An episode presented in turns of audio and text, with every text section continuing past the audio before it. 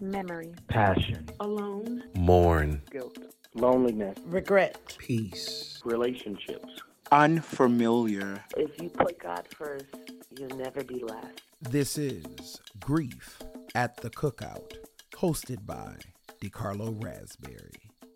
Hello, family, and welcome to Grief at the Cookout.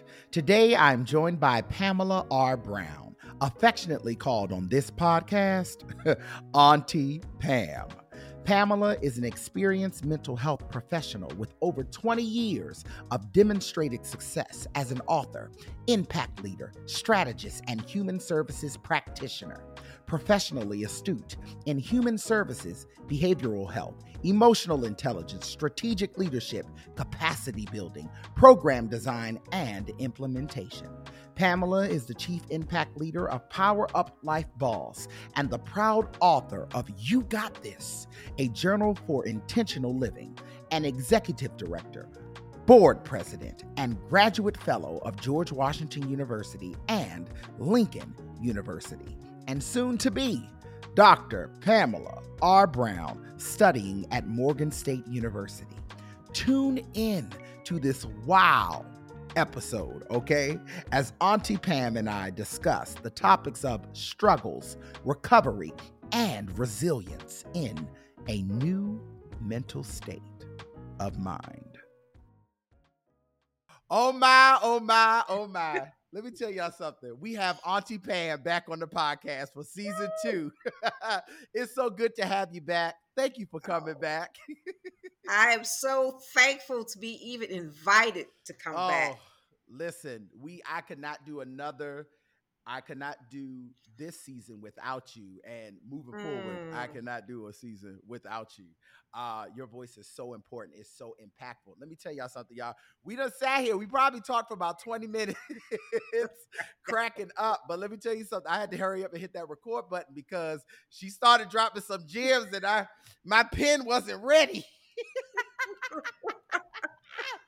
That's what we do. That's what we do. It's the cookout, right?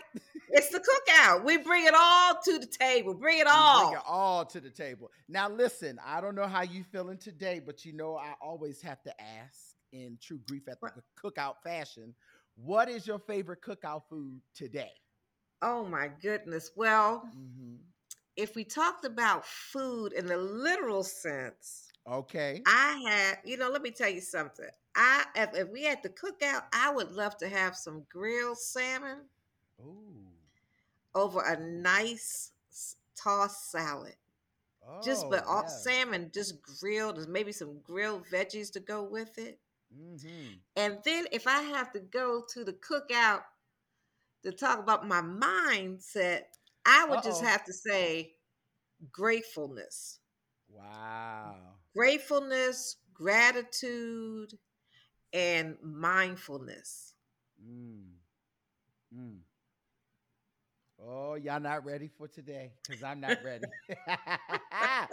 this is good. I like this gratefulness, gratitude, and mindfulness.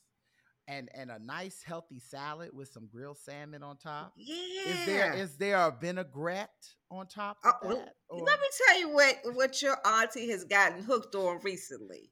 Uh oh. Raspberry vinegar. Oh, hello. Okay. Baby. It's good though. It is good. It speaks to your soul.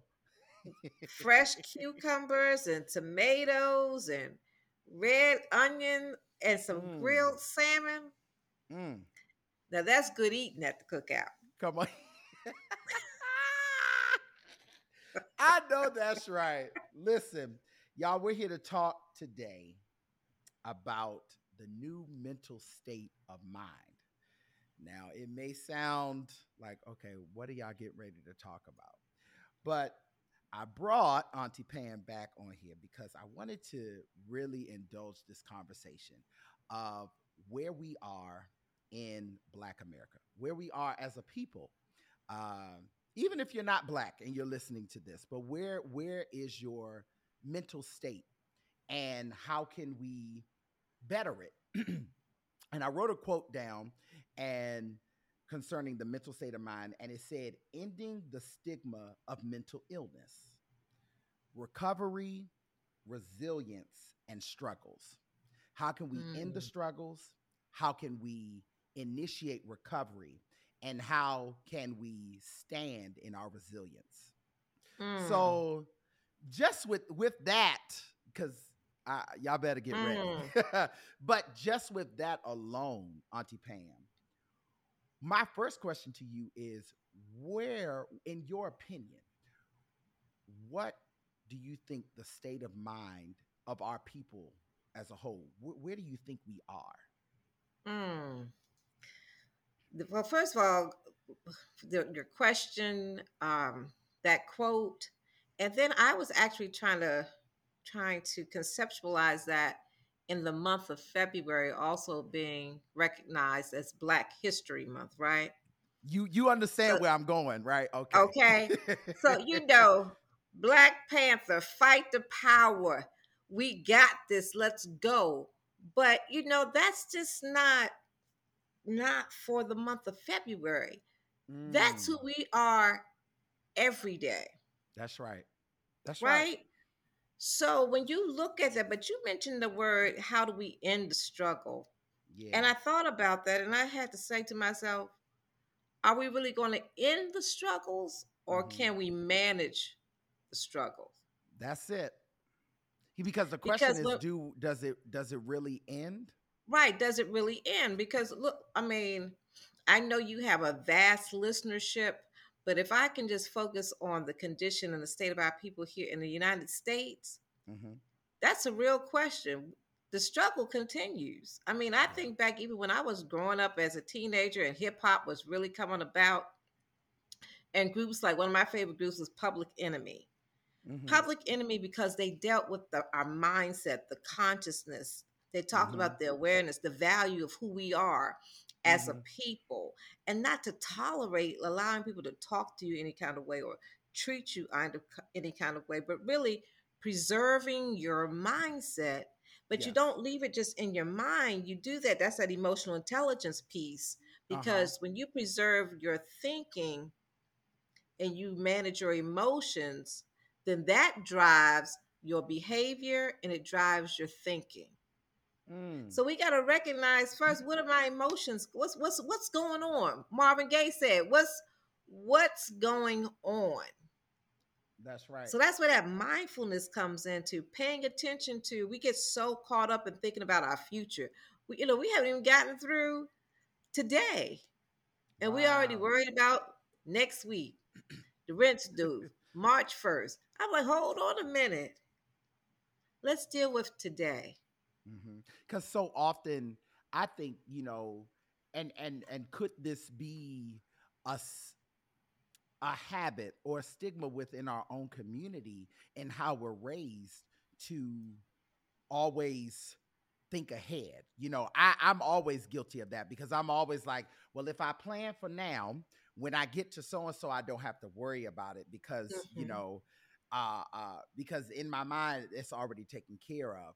But it's also one of those things where I miss out on living in the moment and enjoying the moment and actually living in peace because I'm always rushing and scrounging to make sure that this is done or that is done. And and here I am 2 months down the road 2 months you know before something needs to be done and I'm worried about it you know? Yeah.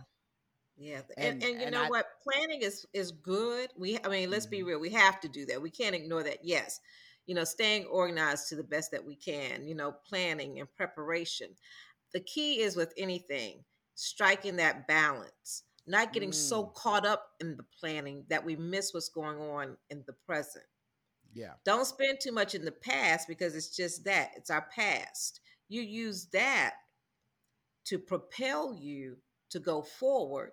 But so many Mhm. people say, well, I could have done. Mm-mm. The past is that.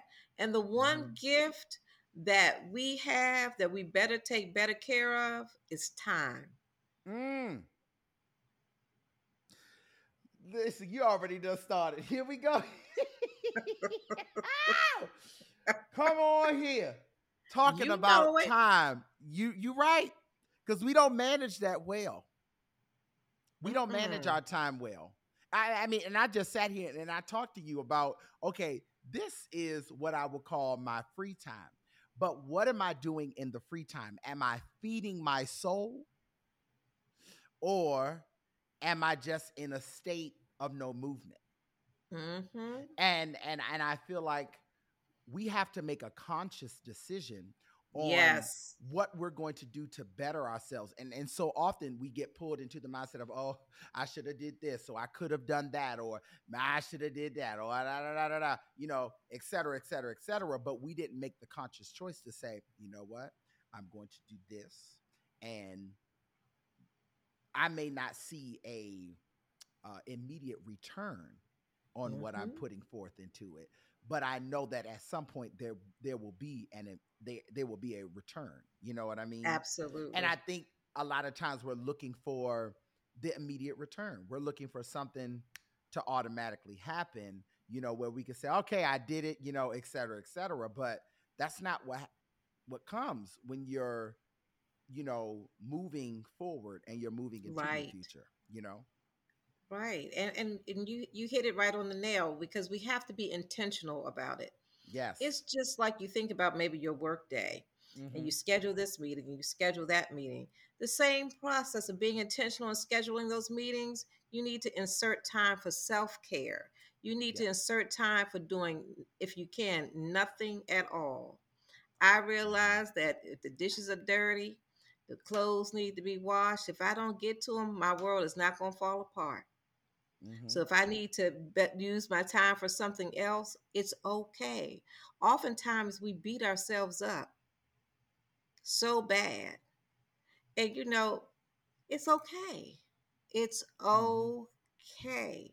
Make time for yourself. Give yourself permission to Mhm. be good to yourself.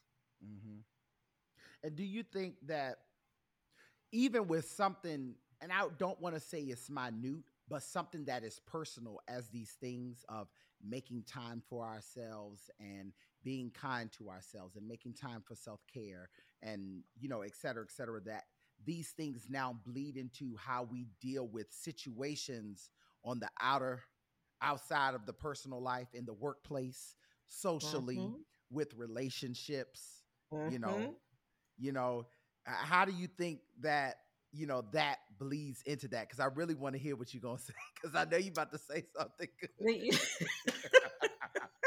ah Look, y'all just look, don't let me- understand Let me tell you, let me tell you what I had to learn the hard way. There is a two letter word that is so powerful. uh-oh It's so powerful. It's only two letters, and that's N O. come on No. no I had to realize I used to wonder, like, why do I get home? I'm so tired. And and then I, I can't even get home because I got about two or three other things I got to do when I get off. I was like looking at, taking a look back at what are you doing with your time? wow Mm, And I had to realize that it was okay to say no. Yes I can't be everywhere. I'm not Mhm. there for everybody, and it's Mhm. okay. and it's okay and Mm. it's okay. So that, like I said, that that two letter word, that's what did it for me. wow Mm-hmm. wow Because it, it It's- forced me to create balance in my life hmm and Because, you know- and boundaries that's right and the the power of giving yourself permission, not Yeah. allowing other people to validate you hmm and to tell you what's right and what's wrong or to make you feel guilty because you can't go here or you can't support them with that. No you give yourself permission. And what is it what's good for me at this time? That's right. will that be that my answer is always going to be no? Maybe not but when i'm mindful of what's going on with me today that's what my decision will be hmm And these and, and, and these are the inner workings of our mind and how we struggle with our own selves because there's an Mhm. inner there's an inner struggle, you know, Mhm. that therefore permeates to the outer exterior on how we deal with things. And and it's really important that we learn how to, like you said, manage the struggles. Because Manage I, the I. I can even say for myself, you know, uh where I am in my state of mind is very important. So that I know how to effectively fight uh instance of injustice. So there's something that I'm dealing with. Of course, I can't really speak on the whole gist of everything, but there's something that I'm dealing with that was said about me that I am now going through the proper channels to make sure that a word like that that was now said it was mistakenly used does not happen to people coming behind me. You know what Mm. I mean?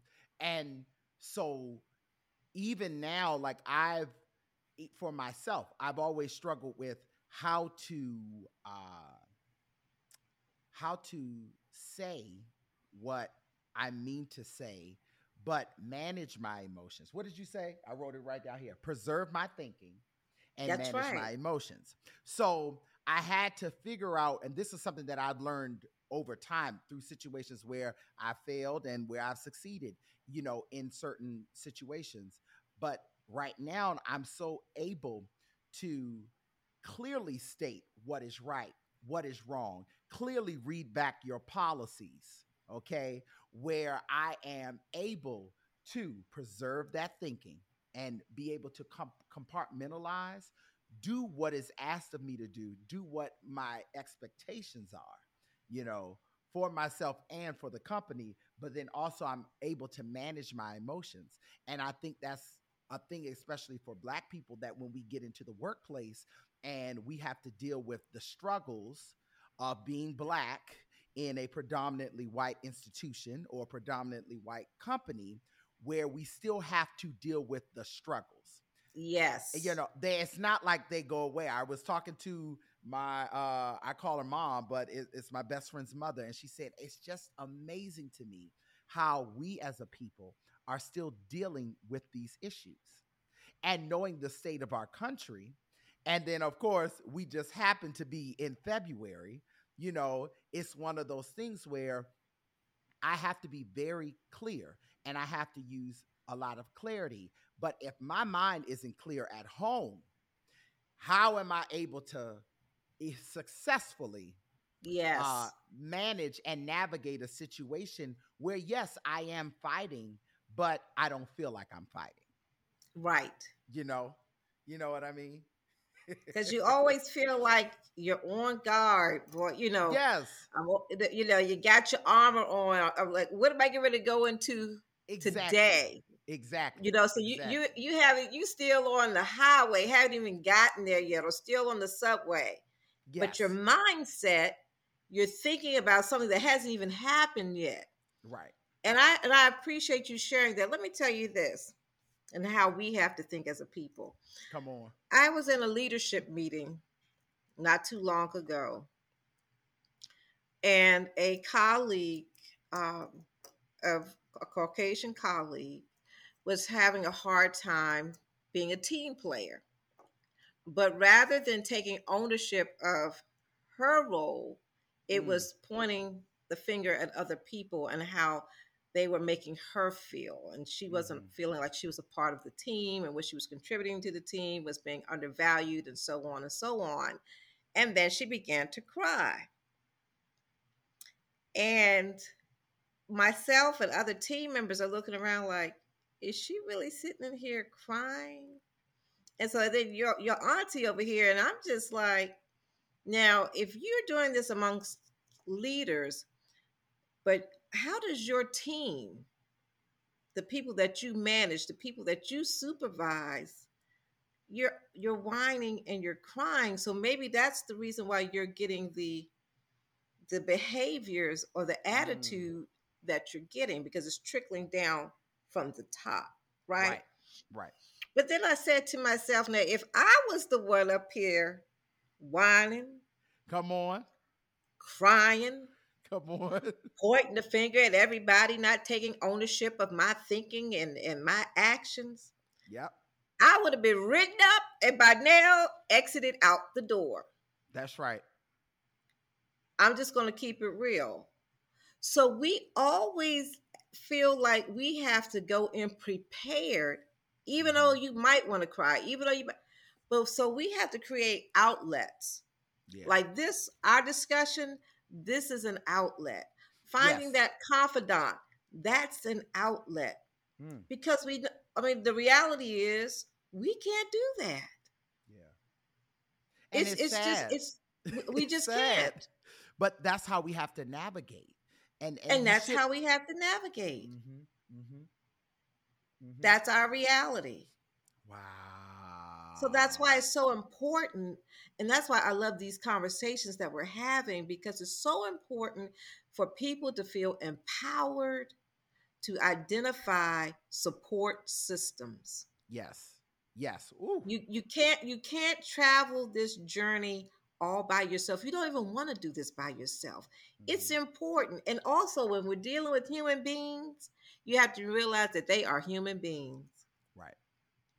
Stuff can happen, trust issues, people change over time, our tolerance levels. Remember that they're human beings. Yes. Because when we put people on a pedestal and then when something happens, we can't fall apart and we can't take ownership of somebody else's behavior or Mhm. their thinking. All I can do Mhm. is be responsible for myself. Mm. I can't take ownership of somebody else. That's right. You can't. You can't. It's, You it's can't. amazing. It's amazing to me because, you know, even at, at our big ages, we have to find a new way to express ourselves in a way where it's effective but not disrespectful Absolutely. Got to. uh, uh, to express how we're feeling and to express our distaste, you know, for something or something that we don't like in a way that uh, it could be effective for our race and for our people. Because the way that I see it is, I see it as there are people that came before me and they knock down the door and they kick down the door. It's people like you and what you have done for our culture and for our race that I am now able to do what I can do for our race. You know what I mean? And I feel like that, yes, sometimes we may have to be, um, I don't want to say an example, but sometimes we have to make decisions, hard decisions that we may seem at the moment could be detrimental for us. But for the long run, for everyone coming behind me, if I have to kick down this door, yes. for me, I'm not just kicking it down for me, I'm kicking it down for everyone behind me. You know, Yes. but it's but right now in the state that our nation is in and in the state that we're living in, we have to fight, as my aunt would say, in black and white. You know, we have to fight in a way that is so effective that you're able to uh say, well, this is what your policy says. This is what this says. Yes. And then you have to, in essence, flip the script and say, now, if it was so and so, they technically created this type of work environment, this type of workspace. You know what I mean? yes. And so if she did that, then what is the consequences? And now consequences don't necessarily mean good or bad. These are just Right. the things that happen for a particular action. So Right. it's all about how can you use what you know to effectively fight. And yes. again, that leads back to our struggles because a lot of times we don't educate ourselves. I would hate to work at a place or a company where I do not know your policies so that in the time that I need to use your policies, I can't Yes. regurgitate that word that I know. You know, sitting in the orientations and sitting in this. Well, this is what the handbook says, That's but right. this is not what you all followed. So who's at fault? You know, what are the repercussions for not following it? Because again, as you said, if it was me, and I said what Susie said, or if it was Right. me and I acted the way that Carl did and I threw a fit and tore up the office or whatever, what have you, then I would be on my way out with a pink slip. Out the door. And and That it's is correct. again, it is a, it's also educating ourselves. And I think that even as a people, we don't do that as well as we should because I feel like some of us could be a little further along if we knew exactly how to work the system when the system fails us. That's right. That's right. And and I mean, I'm telling you, I think about just the power of documentation. Yes. Come on. The power of documentation from a leader's perspective as well as just the the everyday team member. It Mhm. works wonders. Mhm. Because, for example, you have that person says at work, you know, here we go, the, the, the stereotype black people, we're always late. Pam Mhm. is always late. She's always late. So now you want to write me up Mhm. rather than pointing out and using documentation to say to that person, you appear to have excessive tardiness as demonstrated on these particular dates. Mhm. I can't argue back with that because that's documentation saying Mhm. these were dates. But when we make these vast assumptions and, and Mm. placing people in categories and and stereotyping, you're not giving people an opportunity. You're just lumping me over. You're just lumping me in. But you haven't taken the time to get to know me. Mm. So that's what I'm saying. That power of documentation, document it. Ask for a copy. If you're signing something, I tell employees if you've signed a contract, you make sure that you have a copy for yourself or you know how to access it. Mhm. Mhm. Because it's just like you're saying policies, guidance, behaviors. Then it's not my perspective, it's not my point of view, it's what the company's policy That's right. is. Because a lot of people can create biases. And that's what happens to us as black people. Is we're already living in a world where we're dealing with uh, r- uh, racial discrimination and we're dealing Mhm. with people who are racist, okay? Intentionally and some people that don't even know that they are being racist. You know what I mean? Uh, Mhm. but we're also dealing with microaggressions and Yes. then there are words that comes with the microaggressions. They are trigger words. And so it's important that we know exactly what the policy says because if you use words like these these words are unacceptable for anyone For you know and if we're all working at the same company and it's mm, and it's for everyone then if you use it incorrectly or you use the word that you're not supposed to use then there should be repercussions for it. But what happens is people create their own biases. I have not seen you since i've i i've not seen you in person since i did uh girls of madison street. But at that time that's when i met you. And then we connected again and and uh, you you were on the first season of the podcast and then i spoke to you a few times in between then and now my personal experience of you has changed i and although we've only been in person once or twice together but the conversations that we have i have a better sense of the type of person that you are. I know that I can tell somebody, look, we we have Auntie Pam coming on the podcast, et cetera, et cetera, et cetera. So now I have more of a view of who you are. But notice how that has changed yes. in the time. If I don't see you for five months, you know, the next time I see you, it, it'll be a different experience, you know. Right. But when people use personal bias, they try to use it against who we are, you know, and they try to use it in situations when there is no documentation, like you That's said. right. And so when there is no documentation, how can a company, how can anyone, or how can we stand against personal bias? Absolutely. And, and you have to be an advocate for yourself. That's right. That's you right. have to advocate for yourself. You know, when you're looking to you know for a promotion and so forth look at pay attention to the climate of the of the company Mm-hmm.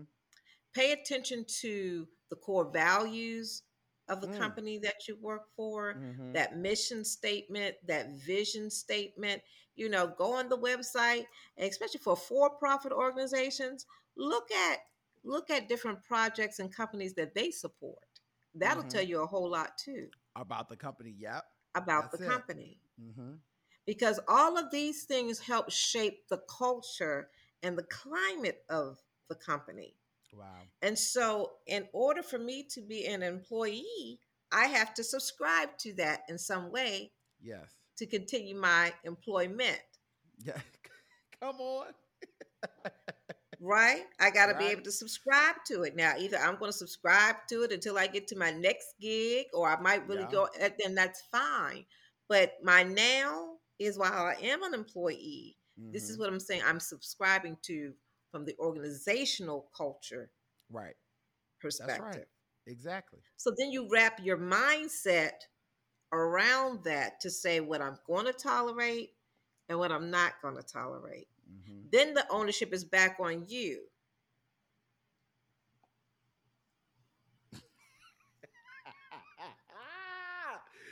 right. Because you know, because I try to tell people that you know they feel like they get stuck. Um, you know, they're entrapped. They can't go anywhere. No, no, you can. right. But you got to step back first. Mm-hmm. And you have to, you know, you got to assess the situation, Yep. Create a plan, Mm-hmm. and not just a plan, because a plan without, I mean, you know, not just a dream. Put a plan, a hardcore plan together, aligned with a timeline. Yes. And as you, as you, you know, you reach those milestones, you check it off, because then you're encouraging yourself, you're empowering yourself to go. But you will also notice that your mindset will change. That's right. That's right. That's right. And and like you said, it's you also have to you have to make decision. You have to make a decision e- exactly on how are you going to effectively navigate through this. Haven't you heard people that they've been on the job for 10 years complaining, complaining, oh, I hate it here. I just, and you say, well, how long have you been here? Mm, 10, 15 years. And you've hated it that long, but you're still here. mm, After a while, you have to stop pointing the, the finger at other people or the, or the organization. You got to do like Michael Jackson sang I'm looking at the man in the mirror. mm-hmm. Mm-hmm. Mm-hmm. he said, I'm looking for you to change your ways, not for the other people or the other companies to change their.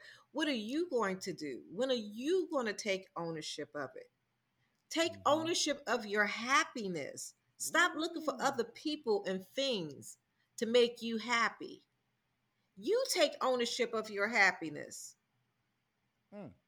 And I'm gonna tell you that came for me. That came by experience because I was at a place in my life for a good while where I always had to do things with people. I couldn't do things by myself. I wanted to go shopping, but I had to call a girlfriend or girlfriends to go shopping. If I wanted to go out to dinner, I had to call somebody. Let's go out to dinner. If I wanted to go, but now let me tell you, I just saw American Fiction, the movie, Mm-hmm. by myself early on a Friday afternoon Mm-hmm. got my popcorn com- combo and had a ball all by myself. Mm-hmm. I didn't have to wait for everybody's schedule. Are y'all available? Can we go to the movie? I wanted to go. I picked the date, the time, and had a great time. That's right. You make yourself happy. Mm. That sounds like recovery to me. Hey, hey, recovery. Look, in that other word you talked about, resilience. Resilience. Yes. Yes. Yes. You have okay to date because you yourself. can't you can't be re- you can't be resilient if you haven't gone through something because remember the resilience is the power to come back and i tell people don't just come back come back greater yeah, come back strong. come back strong Mm. Mm. But you know what? You know what? I uh, one thing I've noticed is that people don't know how to be alone. Mm, And it's interesting that even coming off the heels of a pandemic where we were given the time, whether we wanted to or not, to really deal with ourselves. I'm gonna be honest with you. Some of the things that I'm uh, that you know articles that you may read of what's happening in the world or uh, what's happening in your own backyard or in your community or just in your friends and everything it's it's worse than what it was before we were all on punishment as i like to right. say you know we went through a time where it gave us time to reflect on who we are on what our goals were. And I know I, I even connected with a, a, few people that were like, you know, I went through the pandemic and I realized that I need to do more things for myself. I need to, you know, you come out with something, like you said, resilient, coming back strong. I, I'm coming out of this situation with with a new outlook on life, with a new lease on life.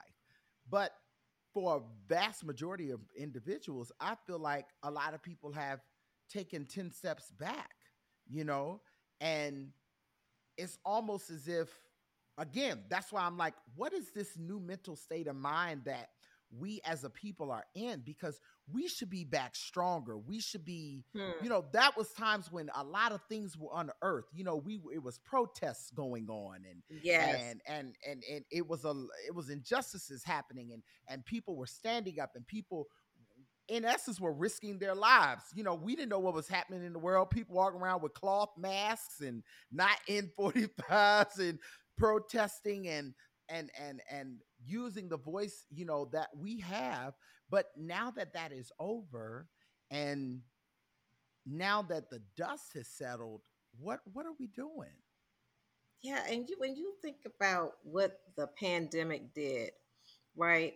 you know the p word people often talk about how it caused us to pivot mm. pivot you mm. know change mm. a lot and so forth but also that pandemic exposed a whole lot come on it it exposed it's just like it exposed us on how we deal with ourselves yes it exposed on how we deal with each other mm-hmm.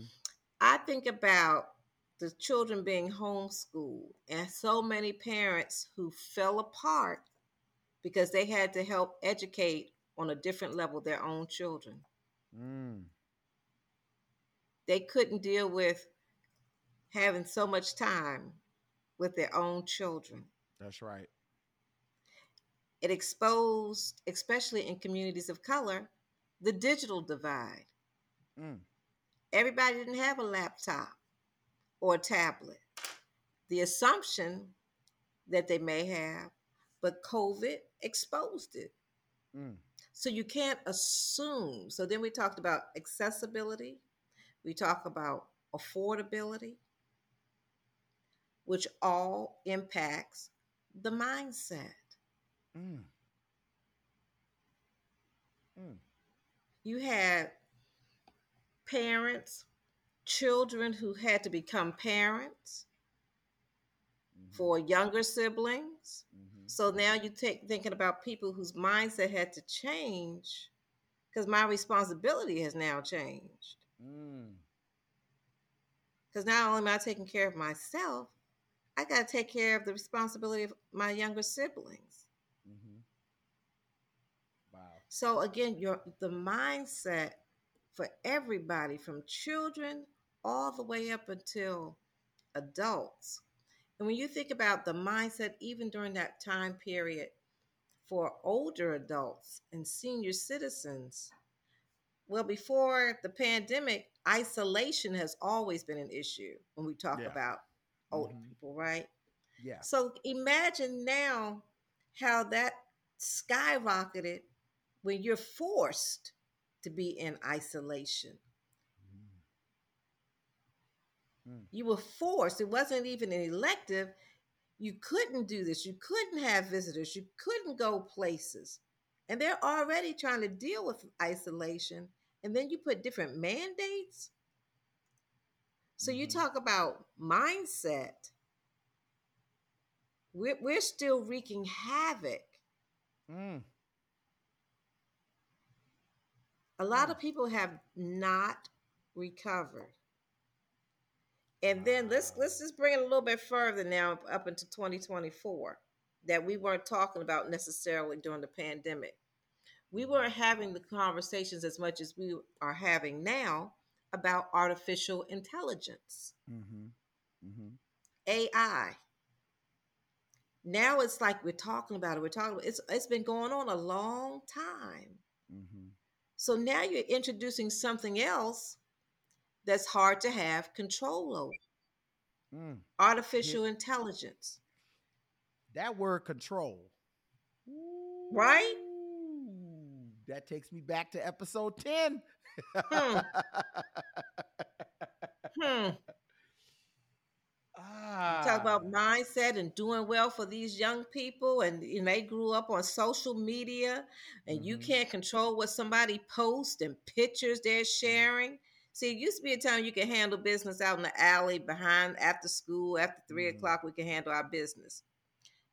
On social media, at the click of a you know a finger or something, somebody can put a post on about somebody, share a picture, you know, or distort an image Yeah. that I don't have control over.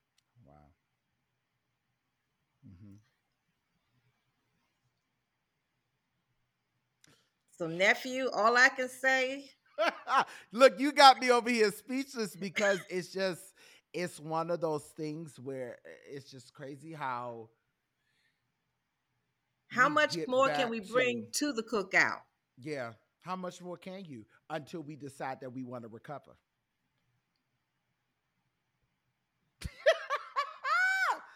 through through the struggles and Mm-hmm. and through all of that all of this is just a struggle alone the mind mm-hmm. Is uh you know is a struggle of itself especially for those who are very analytical about things and who live here but don't let things out you know who are who don't feel comfortable. And like you said earlier this was before we even started recording and you talked about how people just don't share. They don't use this outlet you know use their outlet of of of having someone that they can talk to to kind Yes. of organize yourself and that's why it is so important that we do seek help from our professionals you know and a- Yes. and, and preferably black professionals Yes. you know people that understand the struggle is so hard you know I, I don't i've never had uh, a white therapist. My therapist is black and she happens to be a woman you know? But i recall that in my you know my younger years when i was in uh, elementary school and, and i was one of those kids you know they said i was bad. They they said i had anger management problems.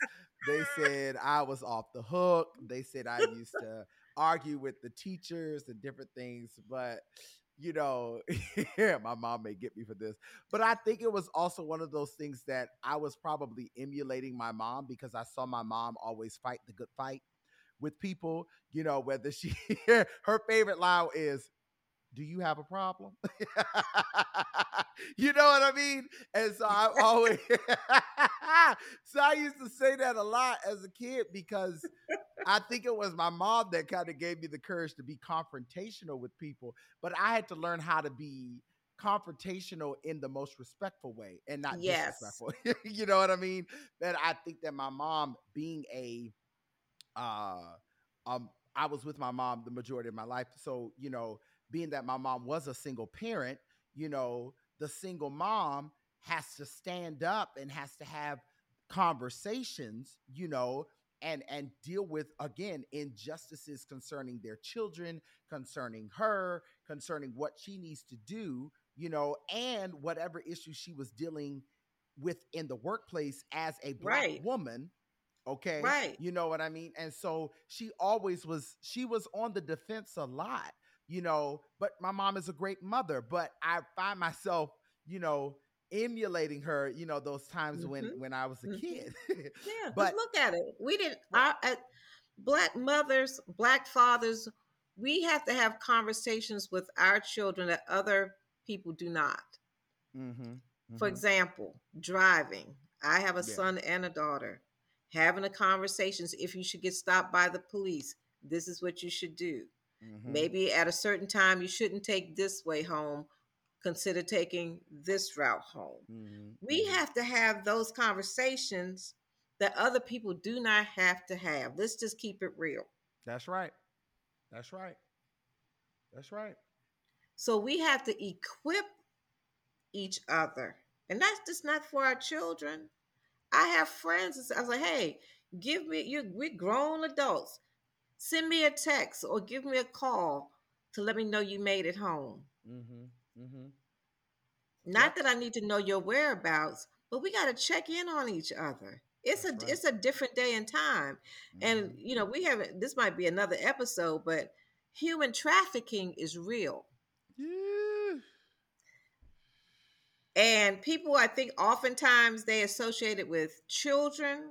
Mm-hmm. But when I tell you that in May, especially in major metropolitan areas as well as in rural towns, adults are being kidnapped and taken, Mm. not to return. Adults. Mm-hmm. So these are conversations that we have to have. Mm-hmm. to equip and prepare our mindset for a world that is not too kind to us. Yes. Yes. I'm And just going to keep it real. And no, but and that's so when I when you talked about the struggle, I'm like, yeah, the struggle is it's still going on. Mm-hmm. But however, the struggle has evolved. It's taken on a different look. Mm. But the struggle is still there. It's just Mm. evolved. I didn't have to deal with AI, artificial intelligence, a few years ago the way I have to now, with hacking, with having conversations about these things before. So the Mhm. struggle is evolving. So now we have to choose how do we manage it. Mm. Mm. Mm. I see you over there. You know, yeah, I'm over here writing because let me see, my my notepad is full. but but again, like you said, these are the conversations that we have to have. We don't want to. I don't understand, or, or we don't want to talk about it because it was just so forebode, you know, foreboding, forbidden, you know. Uh, but these are the conversations that we have to We have. have to have them. We have to have it because We have to is- normalize things. Mhm. We because this we is how we fall into grief. Yes, We have to. Counseling, we have to normalize it. Therapy, we Yes. have to normalize it. Yes. You know, traditionally many of us grew up in the church and so forth and it's great, you know, with you know, to have our faith, but I often heard just pray about it.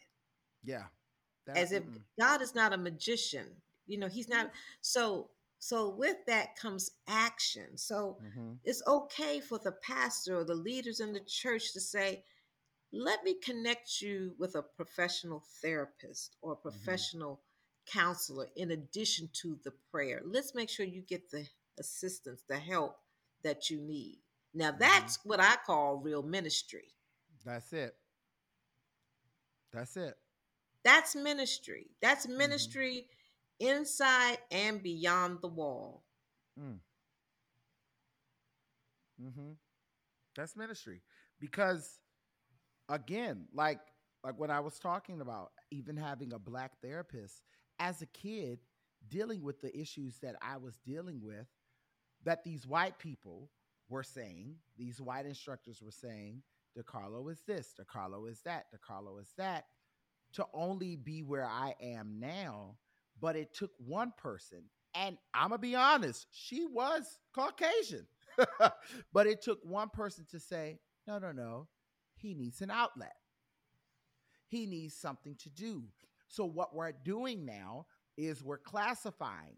I even as an educator and being, you know, in the field as an educator, I've never seen so many kids labeled autistic, on the spectrum. Then they done changed the name of the spectrum, and there's no more Asperger's, and you know, and then these kids have OCD, and how did kid get OCD and and ADHD, and you know, uh, uh, it's just all of these different things based off of a score here or a score there, and this is what Black people talk about when they say we think that we're doing fine, but then they always move the finishing line.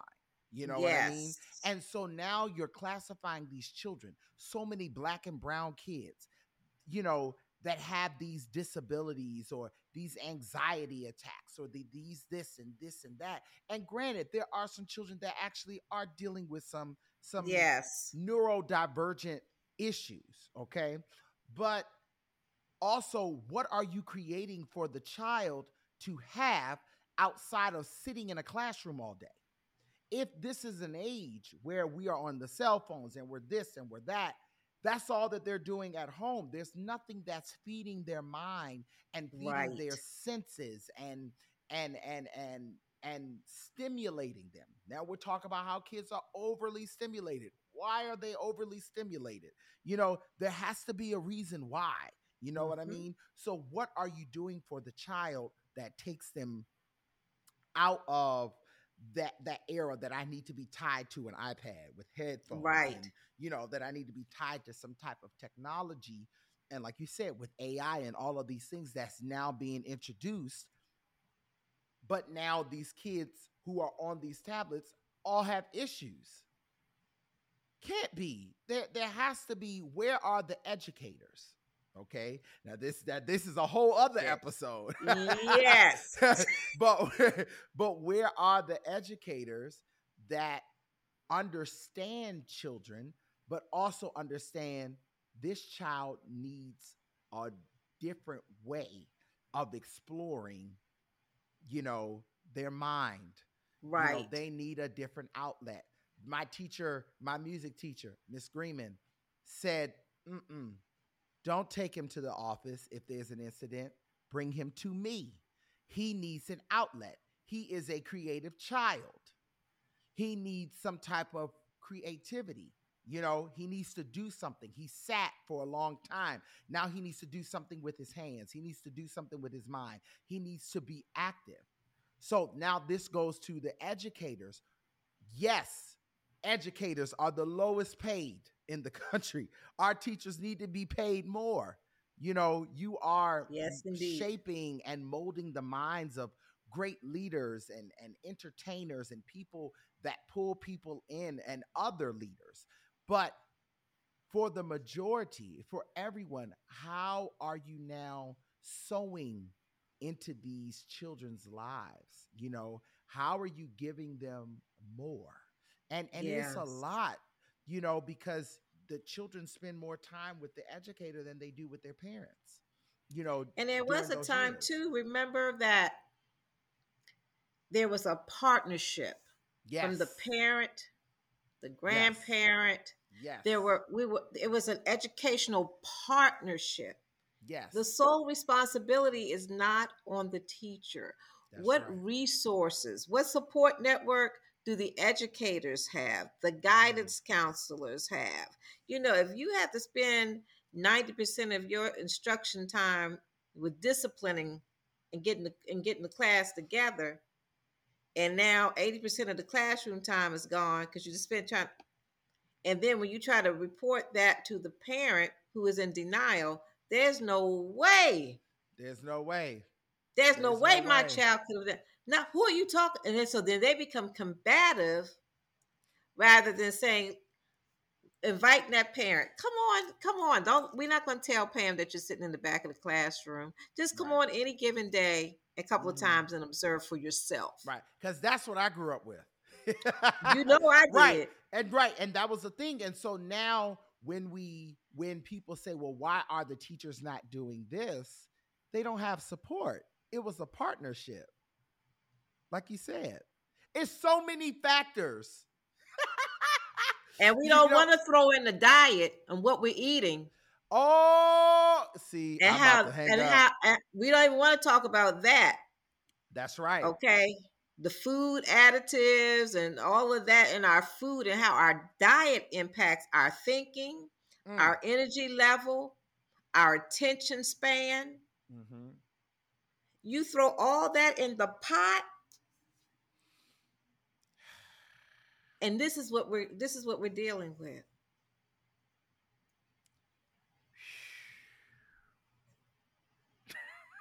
So when you're me your, question said, I uh, mean, what is our what is our mindset like?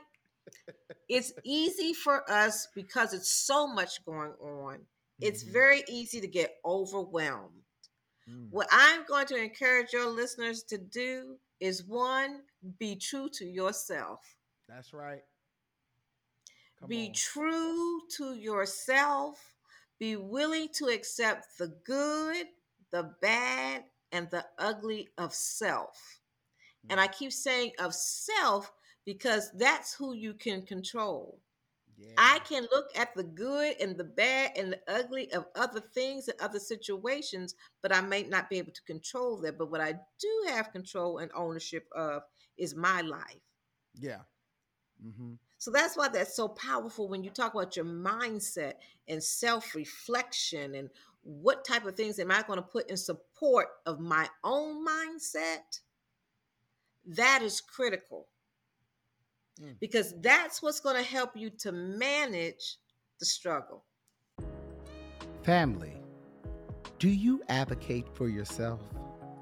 Have you taken ownership of your own happiness? Are you able to identify support systems? I challenge you to end the stigma of mental illness for yourself. Come back strong. Come back resilient. You can recover it all. You might join in grieving, but you're going to come out healed. I love you and thank you.